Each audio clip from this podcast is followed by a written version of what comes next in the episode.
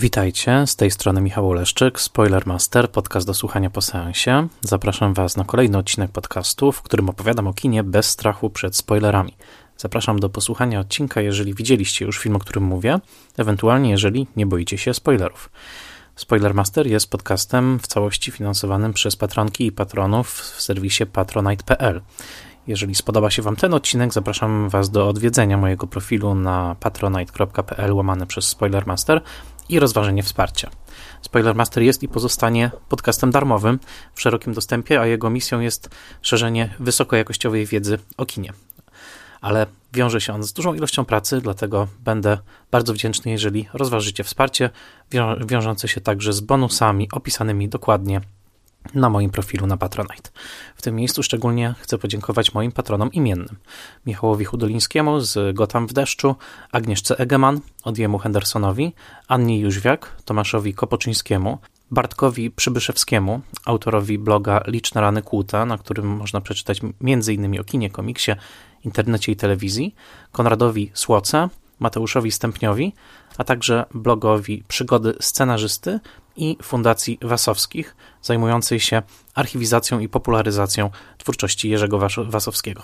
Serdecznie wszystkim tym patronom dziękuję, a także wszystkim pozostałym, którzy wspierają mnie na Patronite i na wszelkie inne możliwe sposoby, także po prostu słuchając i szerując ten podcast. Obecnie w związku z warunkami pandemicznymi Spoilermaster przerodził się w Spoilermaster Classic, w którym opowiadam Wam o klasykach kina. Tak też będzie dzisiaj. Opowiem Wam o jednym z najstraszniejszych filmów w historii kina, być może najsłynniejszym horrorze w historii kina, na pewno najbardziej kontrowersyjnym, mianowicie o filmie Egzorcysta, filmie w reżyserii Williama Fredkina, który miał swoją premierę pod koniec roku 1973 i od tamtego czasu nigdy nie przestał straszyć swojej widowni. Opowiem Wam o źródle tego filmu, o tym, kto napisał scenariusz, w jaki sposób film powstawał, ale także o recepcji filmu i o tym, jak na przestrzeni lat ta recepcja się zmieniała. Jest to film, który mnie samego bardzo wystraszył w dzieciństwie, o czym także Wam opowiem, ale zanim przejdę do opowieści, jak zawsze chcę wskazać na moje źródła. Przede wszystkim w tym razem dwie, dwie książki okazały się niebywale pomocne. Pierwsza to książka Marka Kermouda pod tytułem The Exorcist. Ona wyszła w serii BFI Modern Classics. Posługiwałem się poprawionym i poszerzonym drugim wydaniem tej książki, a także autobiografia Williama Fredkina pod tytułem The Friedkin Connection. To dwa podstawowe źródła, ale także korzystałem obficie z wydania Blu-ray filmu Egzorcysta i z zawartego na nim dodatku w postaci filmu Marka Kermoda Fear of God. To jest e, film, który opowiada o powstaniu właśnie egzorcysty.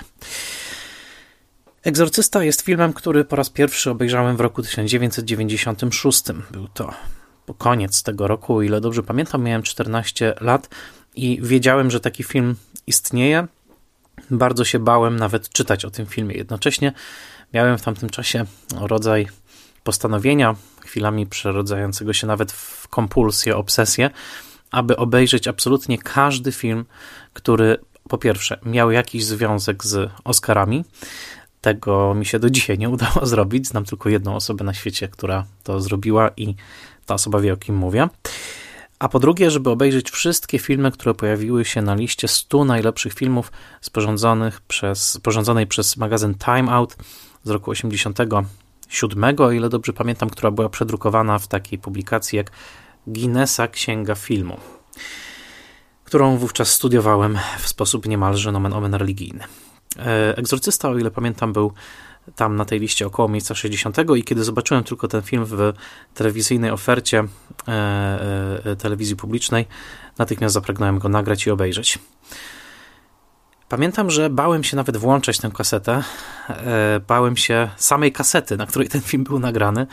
Jakoś legenda tego filmu i przekonanie, że w tym filmie czają się jakieś złe siły, które było bardzo obecne i nawet propagowane od momentu premiery, między innymi przez takiego amerykańskiego pastora telewizyjnego Billiego Grahama, no do mnie też jakoś dotarło. Kiedy obejrzałem ten film, byłem przez niego autentycznie straumatyzowany. Nigdy nie zapomnę tych dwóch czy trzech dni po projekcji, kiedy naprawdę czułem jakby ktoś zrobił mi coś złego, jakbym zobaczył, nie było to tylko poczucie przekroczenia tego, że obejrzałem film, którego nie powinienem był oglądać, tylko rzeczywiście brutalność zawartych tam obrazów i dźwięków, dodajmy, ponieważ ten film straszy może nawet bardziej dźwiękiem niż obrazem. Otóż to wszystko sprawiło, że poczułem naprawdę w jakiś sposób, że teraz posłużę się e, frazą, która często pojawiała się przy okazji e, relacji o oglądaniu tego filmu w kinach, jeszcze przez jego oryginalnych widzów, że w pewien sposób ten film mnie dotknął, ale w taki zły sposób. Tak jakbym zobaczył rzeczywiście jakąś istotę zła na ekranie i długo nie mogłem się z tego otrząsnąć. Po latach dowiedziałem się, że dla wielu, wielu widzów to doświadczenie było podobne i też oczywiście wiąże się z tym filmem wiele kontrowersji, jeżeli chodzi o jego klasyfikację wiekową, o to, kto tak naprawdę egzorcystę powinien oglądać i w jakim wieku, ale o tym także jeszcze wspomnę. W każdym razie to wspomnienie było dla mnie powodem, dla którego przez wiele lat do tego filmu nie wracałem. Nie chciałem go oglądać, bałem się go, dosłownie się go bałem, nie tylko tego, co mogłem zobaczyć na ekranie, ale bałem się powrotu do tych odczuć, które mi towarzyszyły w trakcie, e, w trakcie pierwszego seansu. To moja osobista historia z egzorcystą, a teraz spójrzmy na przypadek tego niezwykłego filmu, który, tak jak powiedziałem, na amerykańskie ekrany wszedł w grudniu roku 1973, ale którego historia zaczyna się o wiele, wiele wcześniej. Mianowicie w roku 1949 i 50, kiedy to młody student i początkujący pisarz William Peter Blatty czyta wiadomość prasową na łamach e, The Washington Post. Dokładnie zostało to wydrukowane na pierwszej stronie tego dziennika 20 sierpnia roku 1949, a mianowicie historia ze stanu Maryland, e, egzorcyzmu dokonanego w e, miejscowości Mount Rainer na chłopcu mniej więcej 15-letnim, który, którego imię i nazwisko zostały zmienione na potrzebę doniesień prasowych na Ronnie Mannheim egzorcyzmu dokonanego przez dwóch ojców jezuitów, jednego z trzech egzorcyz egzorcyzmów, na jakie wówczas Kościół katolicki w Stanach wydał zgodę. E, I tę wiadomość, tę notkę prasową o właśnie bardzo niecodziennym rytuale Kościoła katolickiego, który wydawałoby się nie ma już miejsca bytu w świecie powojennym, oświeconym i w dużej mierze odczarowanym. Otóż te słowa trafiły mm, do Williama Petera Blattiego, e, który mm, w tamtym czasie miał około 20 paru lat e, i bardzo go zainspirowały. Mianowicie sam Blatty, wychowany jako potomek libańskich imigrantów w Nowym Jorku w wierze katolickiej, syn bardzo religijnej matki, e, od lat interesował się teologią, inspirował się m.in. pismami jezuickiego teologa Piera Tealda de Chardena i ta historia o jakby interwencji zła w rzeczywistość zbiegła się z lękami i także zainteresowaniami e, moralno-teologicznymi samego Blatiego. Powoli historia ta zaczęła w nim kiełkować, ale zanim spisał ją w formie powieści, mimo że na początku chciał napisać coś w rodzaju książki reporterskiej opisującej owo opętanie, które Także później było kwestionowane jako opętanie, było, bywało klasyfikowane jako problemy psychiczne tego chłopca, e, umownie nazwanego Ranego Mannheimem, którego swoją drogą Blatty nigdy nie poznał, ponieważ rodzina zadbała o jego pełną anonimowość. Otóż ta historia trafiła na bardzo podatny grunt w postaci Blatiego. I teraz być może, żeby zrozumieć przynajmniej częściowo, skąd mamy ten fenomen kulturowy, jakim jest egzorcysta, no dobrze by było zrozumieć, człowieka, z którego umysłu ta wizja się zrodziła, innymi słowy właśnie powieściopisarza Williama Petera e, Blattiego. E, Blatty urodził się w roku 1928 w Nowym Jorku i dorastał, jako się rzekło, jako e, syn mm, imigrantów z Libanu był e, bardzo wcześnie porzucony przez ojca. Ojciec porzucił rodzinę, kiedy William miał lat 6 i przemożnym wpływem na Blatiego była jego matka. Matka, która po pierwsze wykazała ogromną siłę ducha, hart ducha, dbając o swoją rodzinę i dostarczając jej środki utrzymania. Sama zaprzęgła niejako małego Williama do pomocy jej w tym procederze, mianowicie e, matka przygotowywała pigwową konfiturę e, domowej roboty, którą następnie sprzedawała na ulicach Nowego Jorku. Przypomnijmy sobie, że był to Nowy Jork okresu wielkiego kryzysu. Blatty w zasadzie przychodzi na świat wraz z wielkim kryzysem e, ekonomicznym Stanów Zjednoczonych i przeżywa swoje dzieciństwo w Nowym Jorku dotkniętym ową wielką depresją, jak się ją e, po angielsku nazywa. Innymi słowy, Blatty w dzieciństwie widzi i doświadcza sporo biedy, między innymi przenosząc się nieustannie pomiędzy rozmaitymi mieszkaniami w Nowym Jorku w przeciągu kilku lat. E, Blatty, jego matka, jego rodzina już po odejściu ojca e, przenosiła się 28 razy pomiędzy rozmaitymi lokacjami, rozmaitymi właśnie mm, mieszkaniami. A zatem było to dzieciństwo naznaczone z jednej strony biedą, z drugiej strony tymi wspólnymi wysiłkami rodzinnymi, aby się utrzymać, z trzeciej strony tym odejściem ojca, i, i, i, takim jego wyraźnym, wyraźnym brakiem, co także będzie obecne w powieści Egzorcysta, ponieważ e, e, bohaterka Regan ma ojca imieniem Howard, którego także nie ma e, i nie ma go także w filmie, a pierwsze objawienie się szatana w Egzorcyście to jako rzekomego przyjaciela Regan, który pojawia się w jej seansach spirytystycznych z tabliczką Ouija jako kapitan Howdy. Kapitan Howdy, no podobieństwo Howdy i Howarda jest ewidentne, chociaż imię Howard nie pada w filmie. Mimo to ta nieobecność ojca i obecność bardzo silnej matki naznaczyły Williama Blattiego, który mm, poświęcił matce książkę. Już po opublikowaniu Egzorcysty opublikował książkę w całości poświęconej matce. Czytałem ją w dużych fragmentach. Ona nazywa się I'll tell them I remember you, czyli powiem im, że cię pamiętam.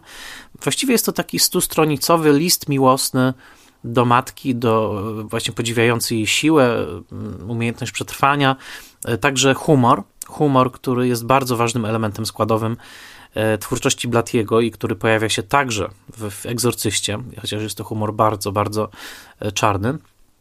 I e, fragmenty tych wspomnień pokazują rzeczywiście kobietę, która absolutnie była nieustraszona. Blatty kilkukrotnie, i to też w innych miejscach, na które natrafiłem, między innymi um, przywołuje anegdotę z otwarcia jednego z mostów nowojorskich, kiedy to Franklin Delano Roosevelt, prezydent właściwie przez całe lata 30. Stanów Zjednoczonych, przyjechał do Nowego Jorku, żeby przeciąć wstęgę i matka Blatiego, nie pytając o zgodę ochroniarzy prezydenta, dzisiaj zapewne to skończyłoby się naprawdę źle, po prostu przeszła przez kordon ochronny i e, doczłapała do prezydenta, wręczając mu słoiczek swojej marmolady i potrząsając mu dłoń, co rzekomo on przyjął z dużą wdzięcznością, ale i pewnym szokiem. Ta anegdota pokazuje faktycznie kobietę niebywale silną i zdeterminowaną, która jednocześnie, co jest ewidentne na stronach tych wspomnień, e, była taką niesłychanie dowcipną także osobą. I ten dowcip e, pojawia się i przywiązaną bardzo także do starego świata, tego świata libańskiego zostawionego za plecami, no to typowy los imigrancki. E, matka nigdy do końca życia nie nauczyła się bardzo dobrze mówić po angielsku, zazdrościła zresztą swojemu mężowi, o czym pisze Blatty, umiejętności czytania po angielsku, ten mąż prowokował ją, wyciągając po pracy gazetę i zatapiając się w lekturze, nie dzieląc się z nią tym, co tam jest napisane. I, i, i e, no był, był tutaj też taki resentyment właśnie imigrantki, która tak ciężko musiała pracować, że w zasadzie jej całe życie było poświęcone temu, żeby dzieci miały lepiej, żeby już były właśnie Amerykanami. No to się udało. Jej syn został milionerem e, dzięki mm, egzorcyście, ale tego już e, matka nie zobaczyła. Ona zmarła w latach 60. I mm, y, zna, y, jakby z tej kart tych wspomnień właśnie I'll tell them I remember you, ponieważ wyłania się tak dowcipna osoba, nie dziwi fakt, że sam Blatty okazał się bardzo dowcipnym pisarzem. I to było jedno z moich odkryć, kiedy przygotowywałem się do tego podcastu. Mianowicie nigdy nie zadawałem sobie tak naprawdę pytania wcześniej, kim był William Peter Blatty. On gdzieś mi majaczył oczywiście na horyzoncie. Wiedziałem, że otrzymał Oscara za scenariusz do Egzorcysty na podstawie swojej powieści, ale jednak no, nie zadałem sobie tego pytania. Otóż Blatty był przede wszystkim humorystą jako pisarz. On miał najpierw długą karierę jako specjalista od public relations, pracował także na amerykańskiej placówce e, w Bejrucie, a zatem gdzieś ten Bliski Wschód także mm, krąży w jego biografii, na pewno też jest bardzo wyraźny w jego rysach twarzy. I jego pierwsze książki miały charakter humorystyczny. E, między innymi taka książka, której też fragmenty poczytałem, Którędy do Mekki, Jack które opisują właśnie jego doświadczenia, doświadczenia na Bliskim Wschodzie. E, pisał także scenariusze i dosyć szybko wkręcił się w bardzo prestiżowe produkcje komediowe. Między innymi był jednym ze współpracowników reżysera Blake'a Edwardsa, którego my znamy jako twórcę Śniadania u Tiffany'ego, o którym opowiadałem kiedyś w Spoilermasterze, ale z którym nakręcił jako scenarzysta właśnie i współscenarzysta jeden z najlepszych filmów z cyklu Różowej Pantery, mianowicie Strzał w ciemności.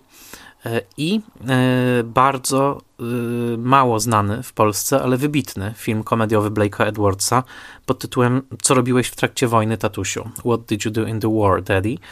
Który, z roku 64, który serdecznie wam polecam, to jest jedna z najlepszych komedii Blake'a, Blake'a Edwardsa.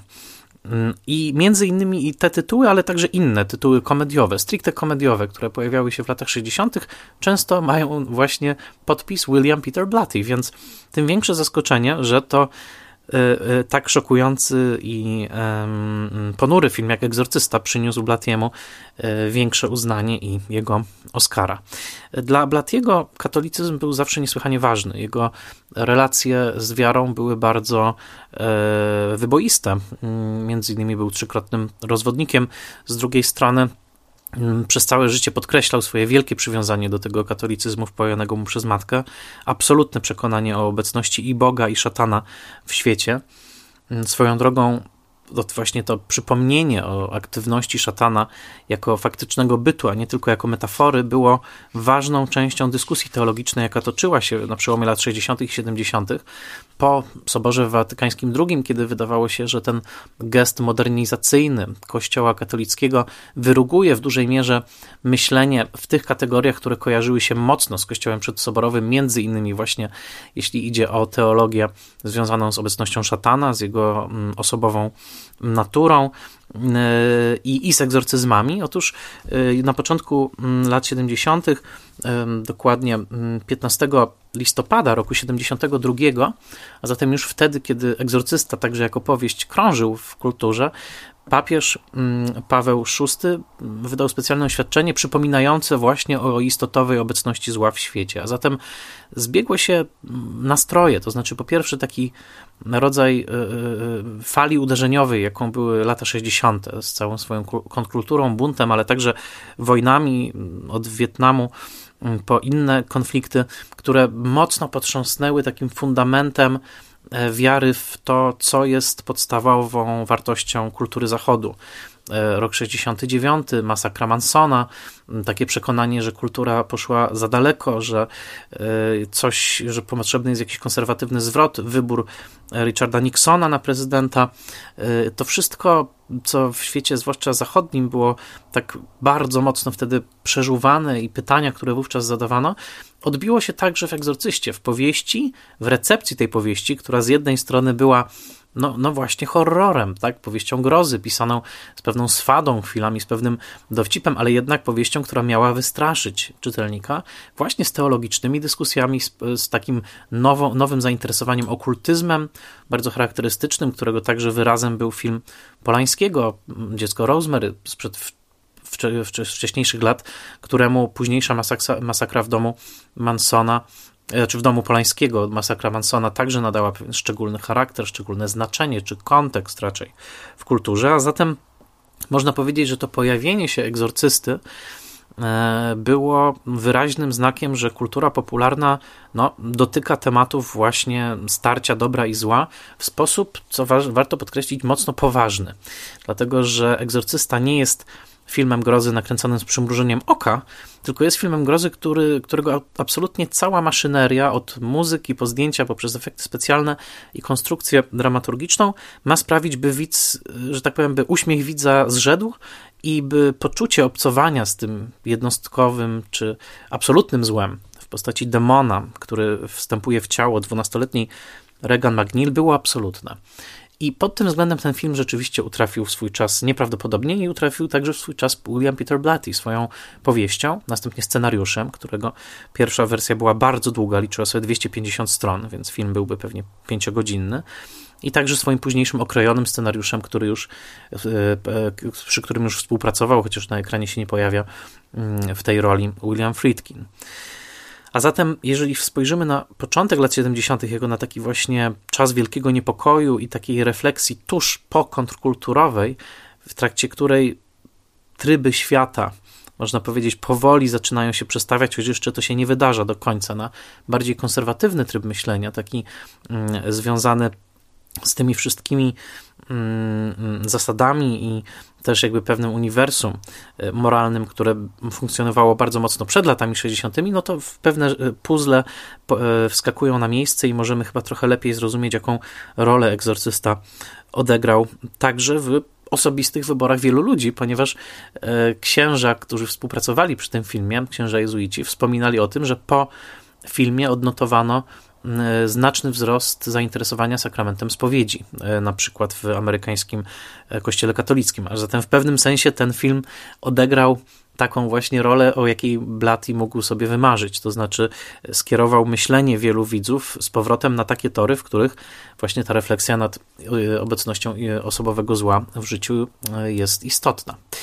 To tyle, jeżeli chodzi o kwestie teologiczne, do których na pewno wrócimy. Natomiast film zdecydowanie zawdzięcza swoje istnienie tym wszystkim czynnikom, o których wspomniałem, ponownym zainteresowaniu także okultyzmem przez kino. W roku 71 wychodzi film The Possession of Joel Delaney, w którym główną rolę zagrała Shirley MacLaine, która swoją drogą była sąsiadką Blatiego i e, która dostarczyła wzorca dla postaci Chris McNeil, czyli aktorki e, matki Regan McNeil w filmie, którą koniec końców u Fredkina zagrała Ellen Burstyn. E, sama Shirley MacLaine czytała wczesne wersje Egzorcysty, doradzając trochę Blatiemu i jednocześnie podkreślając swoją światopoglądową odmienność od niego. Ona mówiła mu wprost: Słuchaj, ty jesteś libańskim katolikiem, więc mogę ci tylko powiedzieć, jak ja widzę te sprawy. Ona nie wierzyła w istotowego, e, e, osobowego szatana. Natomiast zdecydowanie ślady tej osobowości właśnie Chris McNeil jako aktorki, która nie poraża swoją urodą, nie jest typem, typem gwiazdy filmowej, a jednocześnie jest wybitną, bardzo znaną aktorką, przeniosło się właśnie do postaci Chris McNeil, tak jak ją później zagrała także Ellen Burstyn. Po drodze do tej roli były rozważane Anne Bancroft, która zaszła w ciąży i yy, poinformowała o tym Blatiego, że film musiałby zaczekać, on się na to nie zgodził. Była Jane Fonda, która określiła film kapitalistycznym głównym, była wtedy w swojej najbardziej komunizującej fazie, a także Audrey Hepburn, która była rozważana do tej roli i chciała ją przyjąć pod warunkiem, że yy, yy, sceny będą realizowane w Rzymie, w studio w Rzymie, gdzie wówczas żyła ze swoją rodziną. Tego z kolei nie chciał robić Friedkin, więc koniec końców zaoferował rolę Ellen Bernstein, która była jeszcze przed swoim Oscarem za Alicja już tu nie mieszka, Martina Scorsese i nie była aż tak znaną aktorką, więc e, wtedy najbardziej się kojarzyła z rolą, i to wcale nie aż tak wielką, w mm, ostatnim sensie filmowym Petera Bogdanowicza. Film w zasadzie powieść i prawa do niej zostały zakupione jeszcze w trakcie pisania. Wiadomo było, że ten, ta książka stanie się filmem, który ludzie będą chcieli oglądać. Książka stała się wielkim bestsellerem. E, e, zainteresowanie właśnie tymi straszliwymi scenami e, opisanymi przez Blatiego, które przekraczały niesłychanie tabu i to pytanie, w jaki sposób te sceny zostaną pokazane na ekranie.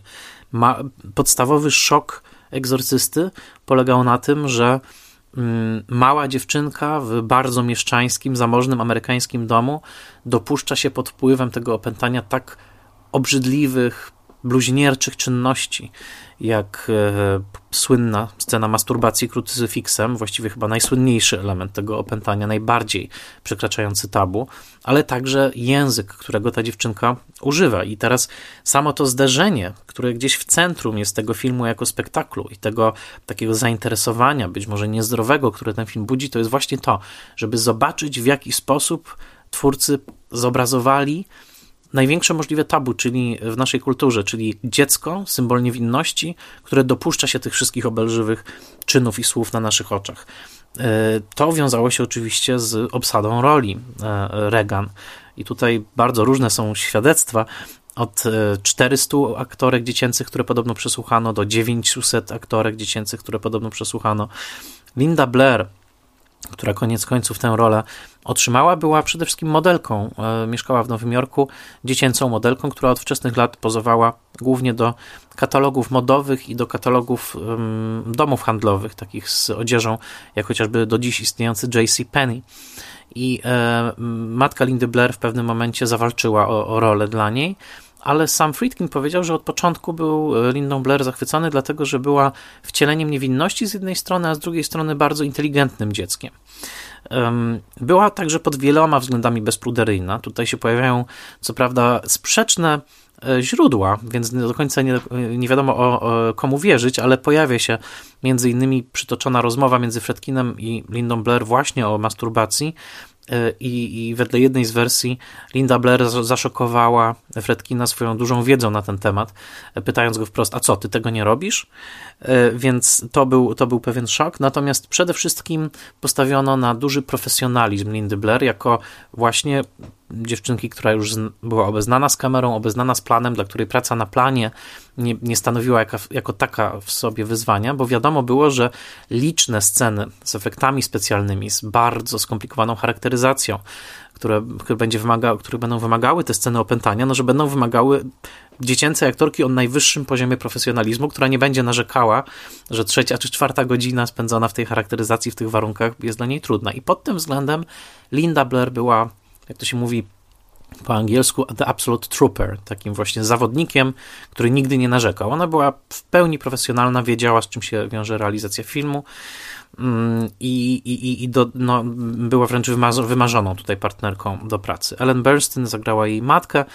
Jason Miller e, wdzielił się, wcielił się w postać Demiena Karasa, księdza Karasa, czyli księdza przeżywającego mm, kryzys wiary kryzys wiary, który jest rozlany po całym kinie amerykańskim lat 70. Odnajdujemy go także w Gorączej Sobotniej Nocy, o której opowiadałem w Spoilermasterze. Ksiądz, który odchodzi z kościoła. To jest taki temat bardzo istotny, takiej ostrej sekularyzacji życia i pytań, jakie stawiają sobie ludzie, którzy wciąż chcą trwać przy e, swoim religijnym przekonaniu. I tutaj Jason Miller okazał się wybitnym wyborem, dlatego że on wcześniej nie grał w filmach, ale był dramatopisarzem i to nagrodzonym nagrodą Pulitzera e, e, za, mm, za sztukę, która zresztą później została przez niego samego e, sfilmowana w 1982 roku, mianowicie Sezon Mistrzów. Polecam wam. Znakomita sztuka, którą obejrzał, film też bardzo dobry, mm, którą obejrzał Fredkin na scenie i dostrzegł w twórczości Millera taki motyw przetrąconego katolicyzmu, jak to się mówi, lapsed Catholicism, czyli takiego właśnie nigdy nieopłakanego utraconego, utraconej wiary religijnej i powiedział, że to będzie idealne do tej roli. Trzeba było trochę przekonywać i samego Millera, i e, producentów, ale rola okazała się znakomita. To smutne spojrzenie Jasona Millera, który rzeczywiście fizycznie cierpi w wyniku odłączenia niejako od wiary, jest taką cechą egzorcysty, która absolutnie jest niepodrabialna w tym filmie. To, to jest wybitne także sceny pomiędzy nim i Ellen Burstyn, kiedy czujemy się, rzeczywiście dwoje ludzi, którzy no, balansują na granicy agnostycyzmu, to znaczy Chris McNeil, która właśnie być może cofa swoje, swoją pewność agno, agnostyczki i on, który najchętniej przeszedł bardziej na jej stronę i był całkowitym agnostykiem, ale nie potrafi tego zrobić, bo wciąż widzi, że są na tym świecie zjawiska, którego Mm, którego mm, niepokoją i które on, mimo że ma mm, szkolenie psychologiczne, psychiatryczne, y, nie potrafi ich zdyskwalifikować jako nadnaturalnych. Także relacja z jego matką, zagraną przez amatorkę, którą Friedkin poznał w greckiej restauracji, y, ta relacja pełna poczucia winy wobec matki imigrantki z Grecji, którą on opuścił, którą, y, z którą się za rzadko widuje przez to, że mieszka w, w Georgetown w Waszyngtonie, a nie w Nowym Jorku, gdzie ona jest no tutaj można powiedzieć, że chyba dostrzegamy najbardziej osobisty e, element biografii samego Blatiego właśnie w roli Jasona Millera, który wciela się w takiego udręczonego poczuciem winy syna, jakim był także William Peter Blatty. Moment, kiedy mm, kiedy, kiedy Karas odwiedza swoją matkę i opatruje jej nogę, zajmuje się nią, jednocześnie jest pełen wyrzutów sumienia, że nie zajmuje się wystarczająco dobrze, a ona mówi pół po grecku, pół po angielsku, no to, to, to jest jak wyjęte z tych kart wspomnień samego Blatiego, o których już tutaj wspomniałem. To jest to poczucie winy, jakie dręczyło wielu Amerykanów urodzonych już w pierwszym pokoleniu w Stanach, którzy czuli, że zostawiają swoich migranckich rodziców za sobą, że, że odcinają się od nich, że pędzą w tym wyścigu szczurów po milion dolarów i po złoto, a ci rodzice wciąż tkwią w tych małych mieszkankach, wciąż gotują tradycyjne potrawy, wciąż mówią pół po angielsku, pół w języku ojców. E, I, I tutaj ta, to poczucie winy właśnie tej, tej ma, e, tego syna wobec matki jest także, pojawia się w Egzorcyście i świetnie gra go to Jason Miller. No, szatan jest na tyle sprytny w Egzorcyście, że w pewnym momencie przemawia nawet do Karasa głosem jego matki, kiedy mówi właśnie Dimi, czemu mi to robisz? Już po jej śmierci. Więc y, można także spojrzeć na egzorcystę jako na pewne zmetaforyzowanie y, poczucia winy, jakie odczuwa pokolenie synów i córek wobec imigranckich rodziców. Taką figurą zdecydowanie jest e, ojciec, ojciec Karas w tym filmie, który bardzo, bardzo, ale to bardzo czuje się źle z tym, że nie jest w stanie kontynuować wiary ojców i matki z tego starego świata. No to jest arcyamerykański temat wieku XX. No, wspomnę tylko o skrzypku na dachu, wspomnę o śpiewaku jazz bandu, to dotyczy właściwie każdej religii, e, od judaizmu właśnie po chrześcijaństwo do islamu e, pierwsze pokolenie urodzone w Stanach Zjednoczonych, włączone w rytm amerykańskiego melting potu, e, często boryka się z poczuciem winy w stosunku do, do tradycji, które zdradzili. No to jest temat absolutnie kluczowy dla mm, mm, dramaturgii, dla filmu amerykańskiego. I on się tutaj także pojawia. I teraz pytanie właśnie, czy, ten, czy to opętanie w egzorcyście także nie może być odczytane jako rodzaj zmagania z tożsamością, prawda? Z tożsamością, która wraca. Właśnie być może jest to ten duch Starego Świata, duch przywiązania do pewnych rytuałów magicznych, do pewnego myślenia magicznego, które w Stanach jako tej republice rozumu ufundowanej na oświeceniowych ideałach należałoby porzucić, ale ma się poczucie winy, że się je porzuciło. I tutaj Jason Miller wspaniale oddaje te, te e, niuanse duszy udręczonej e, e, poczuciem winy.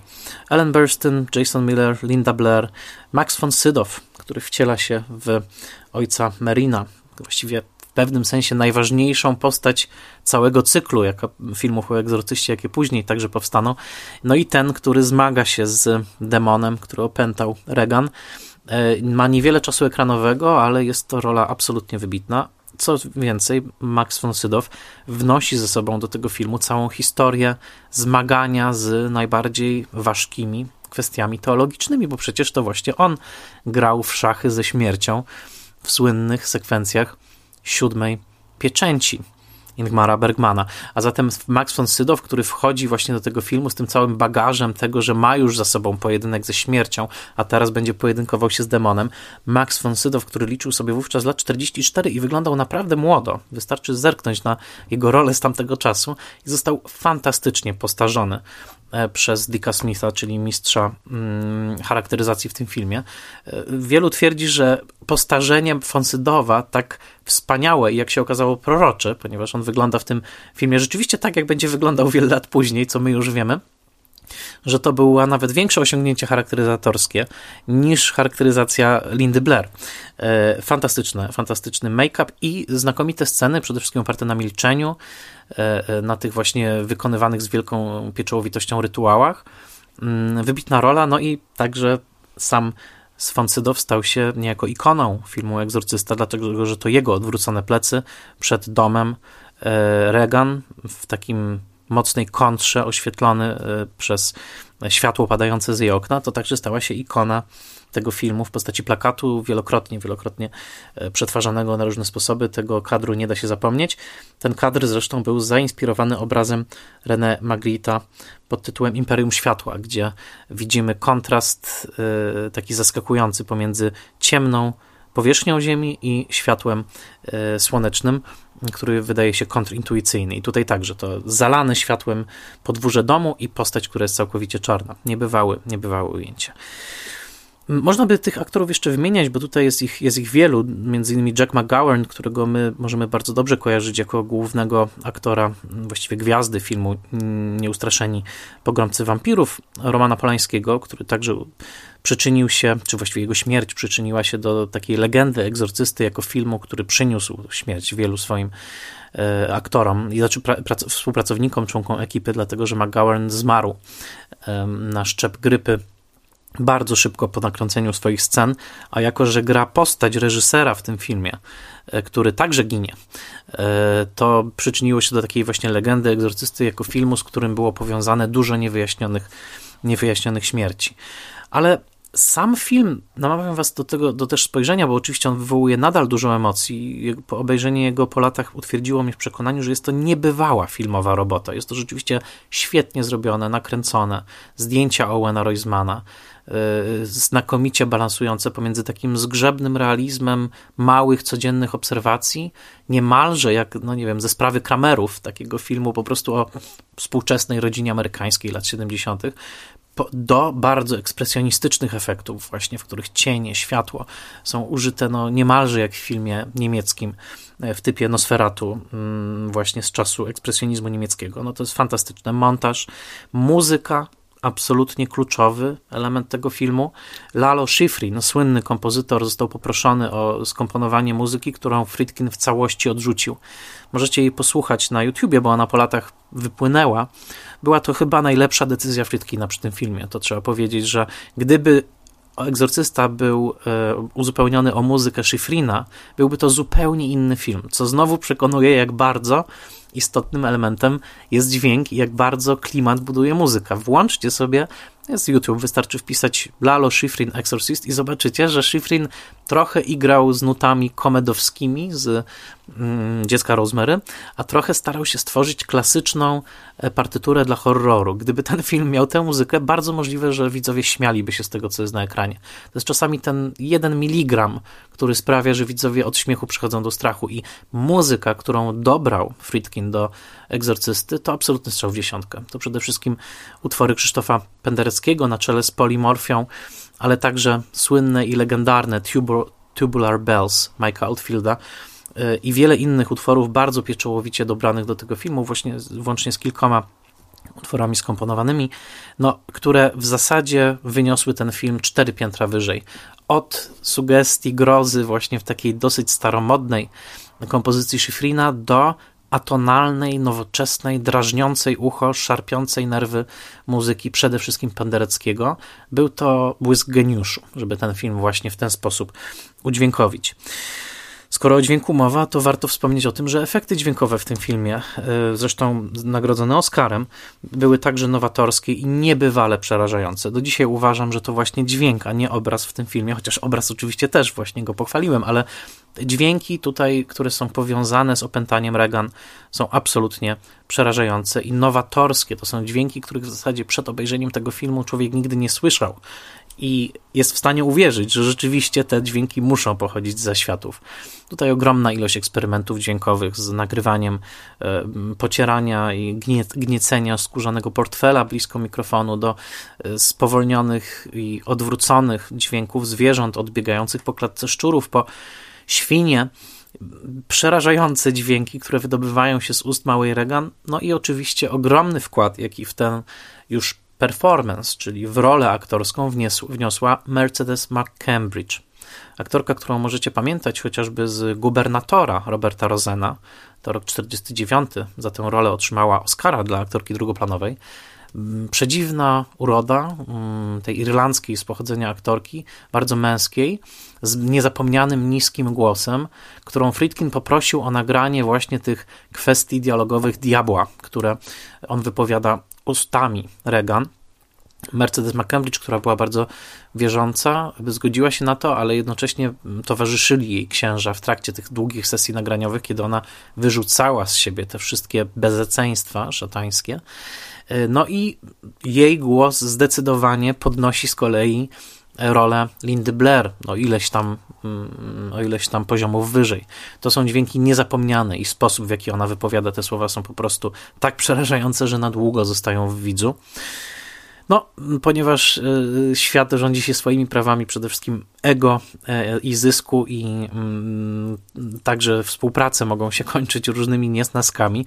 Tak Mercedes McCambridge, która początkowo liczyła się z tym, że jej nazwisko nie zostanie zawarte w napisach, później e, walczyła o to, żeby to nazwisko było obecne właśnie jako głos demona. To bardzo istotne, bo naprawdę zasługiwała na to, żeby pojawić się w czołówce. E, pierwszych 30 kopii filmu Egzorcysta zostało wykonanych przez Warner Brothers tak, że tego nazwiska nie było, ale już wszystkie kolejne miały nazwisko Mercedes McCambridge.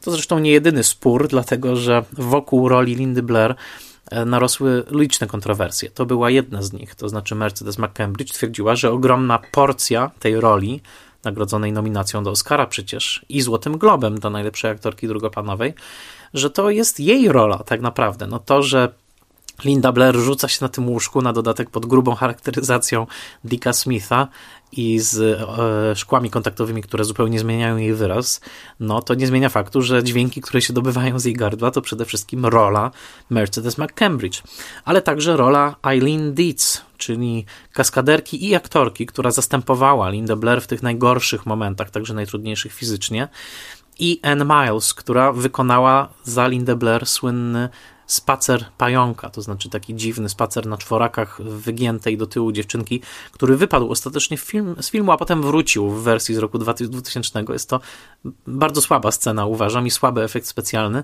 ale wokół tej roli rozgorzało coś, co nazwano e, wojną zupy z zielonego groszku.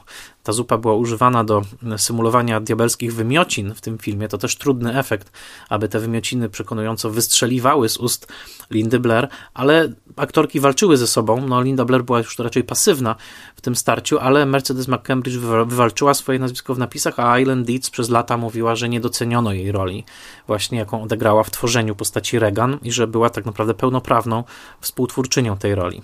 No, tak jak Mówiłem, ego nigdy nie umiera, więc e, ten element także tutaj się odbył pewnej walki właśnie o tak zwany, mm, o tak zwany credit.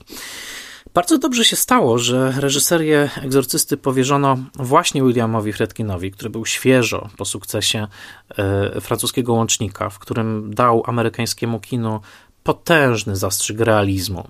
E, tam także wybitne zdjęcia Owana Roizmana, policyjna, nowojorska historia pełna przemocy, nakręcona no, kamerą, która wydaje się chwilami zbryzgana nowojorskim brudem.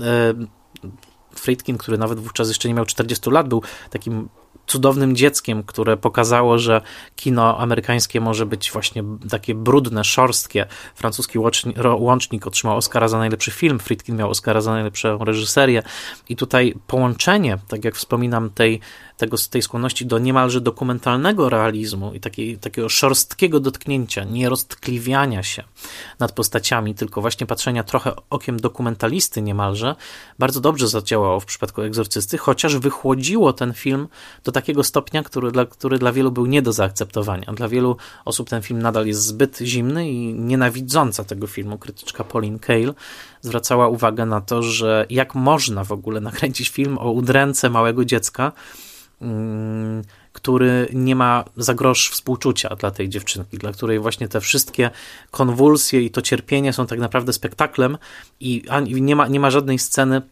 w której byśmy odczuwali prawdziwe współczucie dla tej udręczonej, przejętej przez diabła dziewczynki, tylko cały czas patrzymy na nią jak rodzaj spektaklu. Dla Kale był to, była to oznaka absolutnej bezduszności twórców.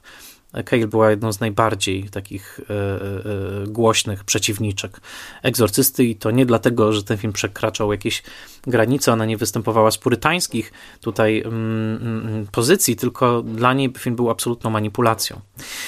No, film na pewno zawierał sceny, których nigdy wcześniej w kinie nie było i to na kilku poziomach. Nieprawdopodobnie realistyczne e, sceny angiografii, to znaczy wkłuwanie e, się w e, żyłę po to, aby mm, dokonać właśnie takiego mm, badania e, naczyń krwionośnych, szczegóły medyczne, właśnie wkłuwania, mm, tryskającej krwi, wszystkie te efekty specjalne, o których już wspomniałem, od wymiocin diabelskich poprzez lewitację i pękającą skórę, przerażający make-up, po najbardziej wulgarny język, jakiego kiedykolwiek w tamtym, do tamtego czasu użył to w filmie amerykańskim.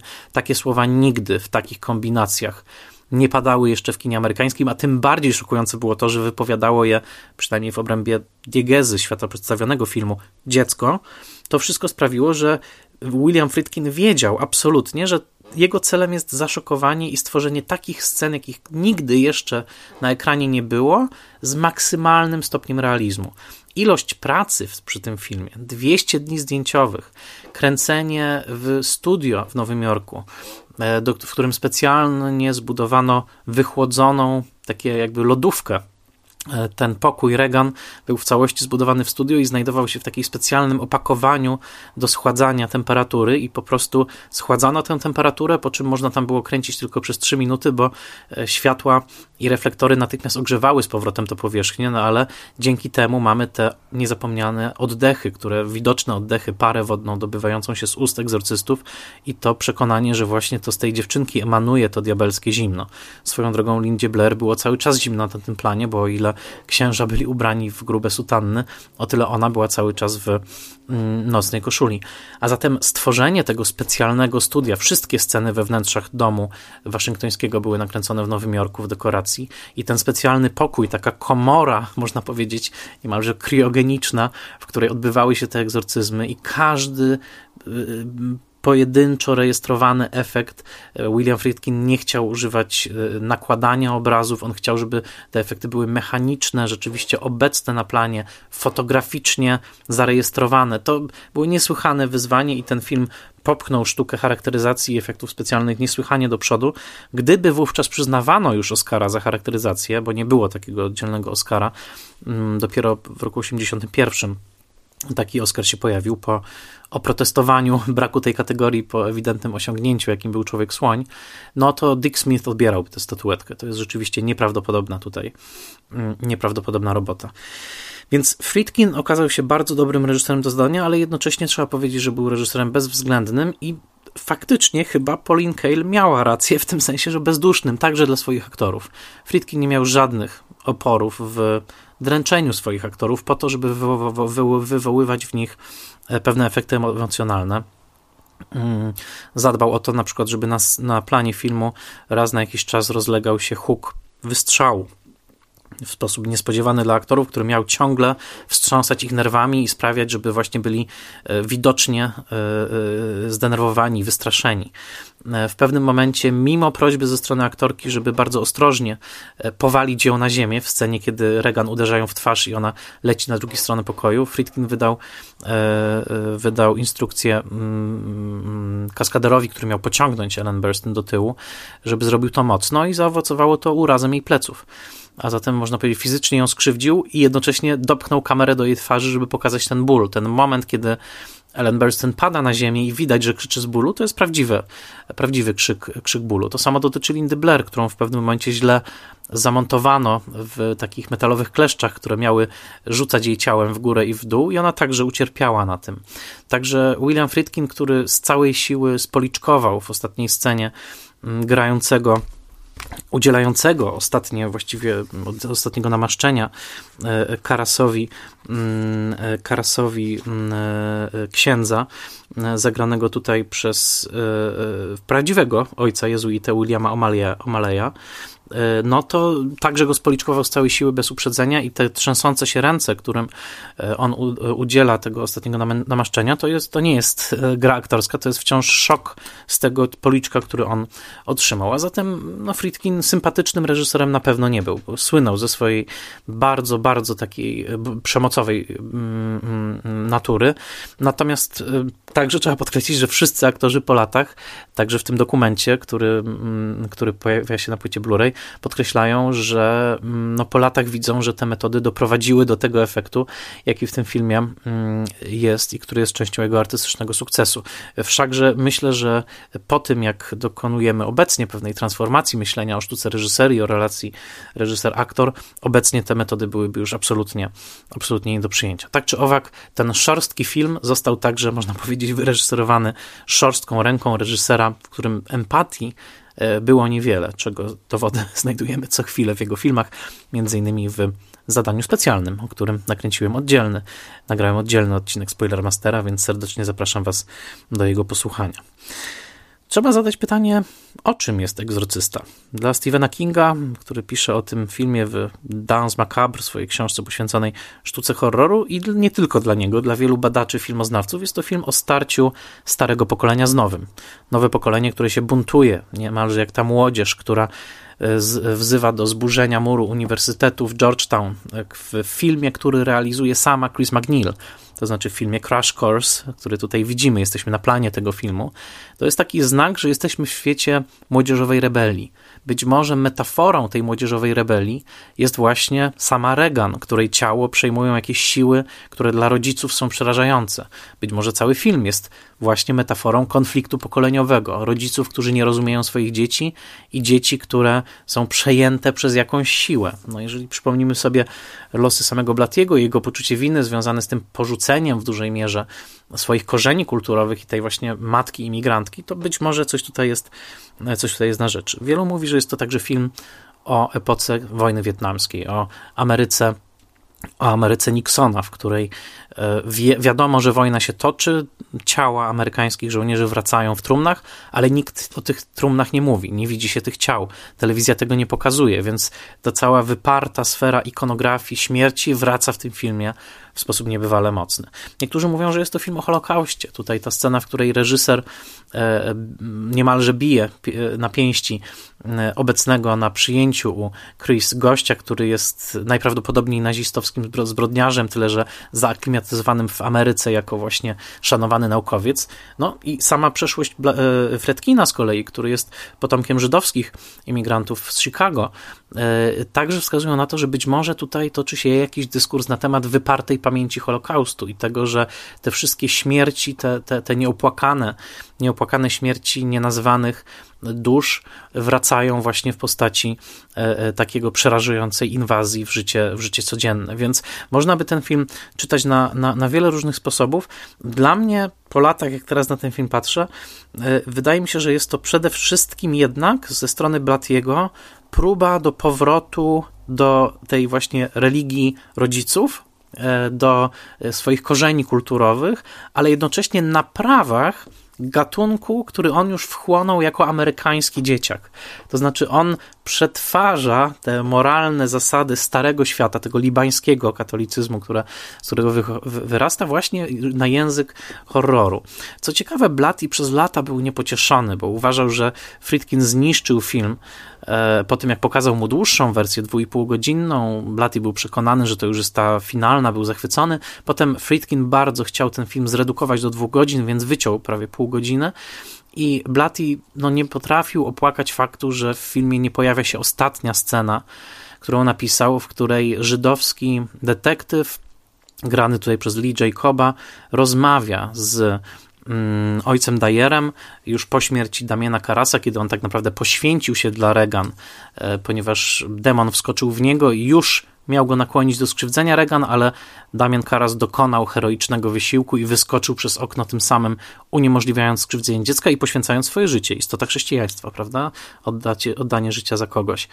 Otóż Blatty nie mógł przeżyć, że Friedkin wyciął ostatnią scenę, która sugerowała rodzącą się przyjaźń pomiędzy właśnie e, tym żydowskim detektywem i katolickim księdzem, który miała podkreślić, że to nie demon wygrał w tym filmie, to nie demon wyrzucił Karasa za okno, tylko to Karas wygrał nad demonem, ponieważ podjął właściwą moralną decyzję. To było szlachetne samobójstwo, samobójstwo altruistyczne, tak? To znaczy poprzez poświęcenie swojego życia uratował życie tej małej dziewczynki. I dla Blatiego było obsesją przez wiele lat, że dla wielu widzów to nie było jasne. Wielu widzów wychodziło z tego filmu myśląc, że to szatan zwyciężył. Dla Blatiego najważniejsze było pokazanie, że to szatan przegrał z owym księdzem, który postanowił dokonać ofiary z samego siebie. I po latach niestety, niestety, Blatty nakłonił Fredkina do powrotu do tamtej sceny. Co prawda niedokładnie w takim kształcie, jakim ona była, bo i tutaj obawiam się, że Blatty był no, pod pewnymi względami naprawdę mało wyrafinowanym pisarzem, bo on chciał, żeby ostatnią linijką egzorcysty była linijka pożyczona z Casablanki. To znaczy, słuchaj, myślę, że to początek pięknej przyjaźni. No to już wchodzimy na poziom kiczu i niemal kampu.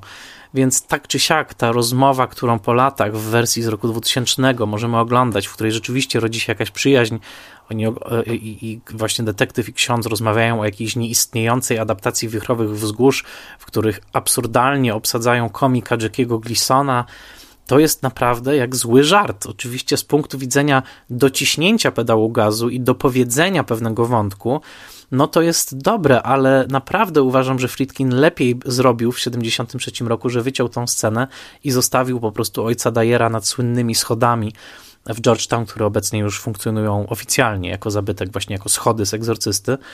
No i tyle. Natomiast y, no, bystry widz dostrzeże, że właśnie Karas poświęcił się za za y, życie Reagan i za jej duszę. No a tutaj to dociśnięcie pedału gazu wydaje mi się absolutnie niepotrzebnie. Szkoda, że tak się, szkoda, że tak się stało, mówiąc zupełnie wprost. Innymi słowy, po latach, wracając do tego filmu, zobaczyłem film stanowiący świadectwo pewnego zmagania z kwestiami teologicznymi. Jednocześnie myślę, film świadczący o nieporadzeniu sobie jeszcze z pewnymi kwestiami psychologicznymi. Myślę, że, że tutaj jest wyraźne świadectwo takich nieprzepracowanych relacji z rodzicami. To jest wyraźne, właśnie w tej nieobecności ojca, w tym zmaganiu z matką, w tym poczuciu winy w stosunku do matki. To wszystko, myślę, tutaj mocno, mocno pracuje. Mm, ale także zobaczyłem film, który, e, w którym dostrzegam duży element kalkulacji, ponieważ widzę tutaj tę rękę Frytkina, który chce za wszelką cenę zaszokować i wie, że tworzy czegoś, czego świat jeszcze nie widział e, i widać w nim właśnie tą chęć po prostu potrząśnięcia nami za klapy. I tutaj bardziej w nim dostrzegam jednak pewnego showmana niż teologa, ale jednak właśnie dzięki tej surowej formie tego filmu, właśnie dzięki temu, że on postawił na te wszystkie nietypowe rozwiązania, od muzyki atonalnej po bardzo realistyczne zdjęcia i montaż, wydaje mi się, że ten film z powodzeniem jednak zadaje te pytania, które Blatty chciał zadać. Po latach Fredkin nakręci dokument, obecny zresztą na Netflixie, w którym sfilmuje od początku do końca cały egzorcyzm, moim zdaniem także trochę ingerując w niego później w postprodukcji, ale ten film już nie będzie miał takiej siły, paradoksalnie jak ten, bo ten film z jednej strony zabiera nas do dobrze znanej konwencji, jaką jest horror, a z drugiej strony konfrontuje nam z, nas z takim stężeniem ciemności, że efekt pozostaje. Efekt pozostaje i trudno się po tym filmie otrząsnąć, więc myślę, że ten film ma swoje miejsce zdecydowanie w takim kanonie amerykańskiego kina, także jako pewien wyraz swojego czasu, jako wyraz epoki dużego niepokoju. I, I, jestem ciekaw e, remake'u, który właśnie przygotowuje David Gordon Green. Mm, film ma wejść na ekrany w 2021 roku, w bieżącym roku, bo jestem bardzo ciekaw, jak ten niepokój zostanie przepisany na świat dzisiejszy film Egzorcysta dotyka każdego, kto się z nim zetknie. Czy ta osoba jest wierząca, czy nie. Dotknął życie aktorów, którzy w nim grali. Zdecydowanie zdeterminował późniejsze życie Lindy Blair, która miała przede wszystkim taką bardzo, mm, można powiedzieć, mm, no, niespójną karierę, głównie jako aktorka horrorów, ale co ciekawe, i to było dla mnie trochę wstrząsające, kiedy ona w dokumencie telewizyjnym poświęconym sobie e, mówi wprost, że egzorcysta właśnie zaowocował tym, że a właściwie reakcja na egzorcystę, to, to, że wielu ludzi utożsamiło ją z diabłem, to, że oceniali ją, to, że dostawała pogróżki, że grożono jej śmiercią, właśnie jako wcieleniu diabła na ziemi. Ona mówi takie dosyć wstrząsające zdanie w tym dokumencie, że z tego powodu zdecydowała się nie mieć dzieci. E, to znaczy, że bała się, że któryś z tych wariatów, którzy przez całe jej późniejsze życie wypisywali do niej, mówiąc, że, że zabijemy cię, że, że to ty właśnie wpuściłaś szatana na ziemię i tak dalej, ona powiedziała, że bała się, że gdyby miał miała dziecko, to któryś z tych wariatów porwałby to dziecko, bo byłby to łakomy kąsek dla psychopaty właśnie.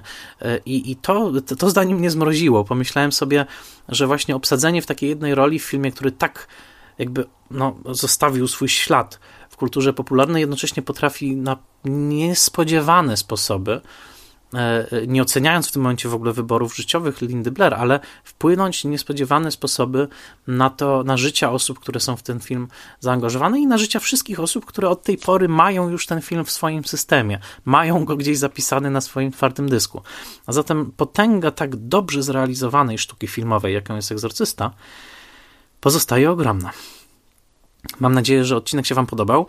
E, I to nie koniec, dlatego że zapraszam Was na drugą część tego odcinka, którą zrealizowałem wspólnie z Jarkiem Tokarskim ze wspaniałego podcastu e, Celuloidy Światła. W zasadzie jestem gościem u Jarka. Otóż u Jarka w jego specjalnym odcinku, który ma premierę dokładnie w tym samym czasie, kiedy ten odcinek, rozmawiamy o kontynuacjach Egzorcysty, czyli o słynnym, złym filmie Johna Burmana Egzorcysta 2 Heretyk, o filmie samego Williama Petera Bletiego Egzorcysta 3, o dwóch filmach, które stanowią czwartą część tej e, kwadrylogii. E, jeden w wersji Renego Harlina, a drugi w wersji udręczonego kalwinisty Paula Schroedera. Jeżeli chcecie posłuchać o tym wszystkim i jeszcze o większej ilości rzeczy, także po dosyć szczegółowym porównaniu książki Egzorcysta z filmem Egzorcysta, wejdźcie na podcast Jarka celuloidy światło i posłuchajcie, naprawdę warto, to przyjemność była gościć u, u Jarka, wspaniały podcaster i naprawdę e, wspaniały człowiek. Także to nie koniec, teraz przerzućcie się na podcast celuloidy światło, a ja serdecznie Wam dziękuję za ten odcinek, za słuchanie, zachęcam do, do odwiedzenia patronite.pl łamane przez Spoilermaster i wsparcia mojej pracy przy tym podcaście, mam przy nim wielką radość, a jednocześnie naprawdę bardzo się staram, żeby trafiały do Was odcinki jak o jak najlepszej jakości i żebyście odkrywali na nowo kino razem ze mną. Dziękuję Wam serdecznie. Słyszymy się za tydzień.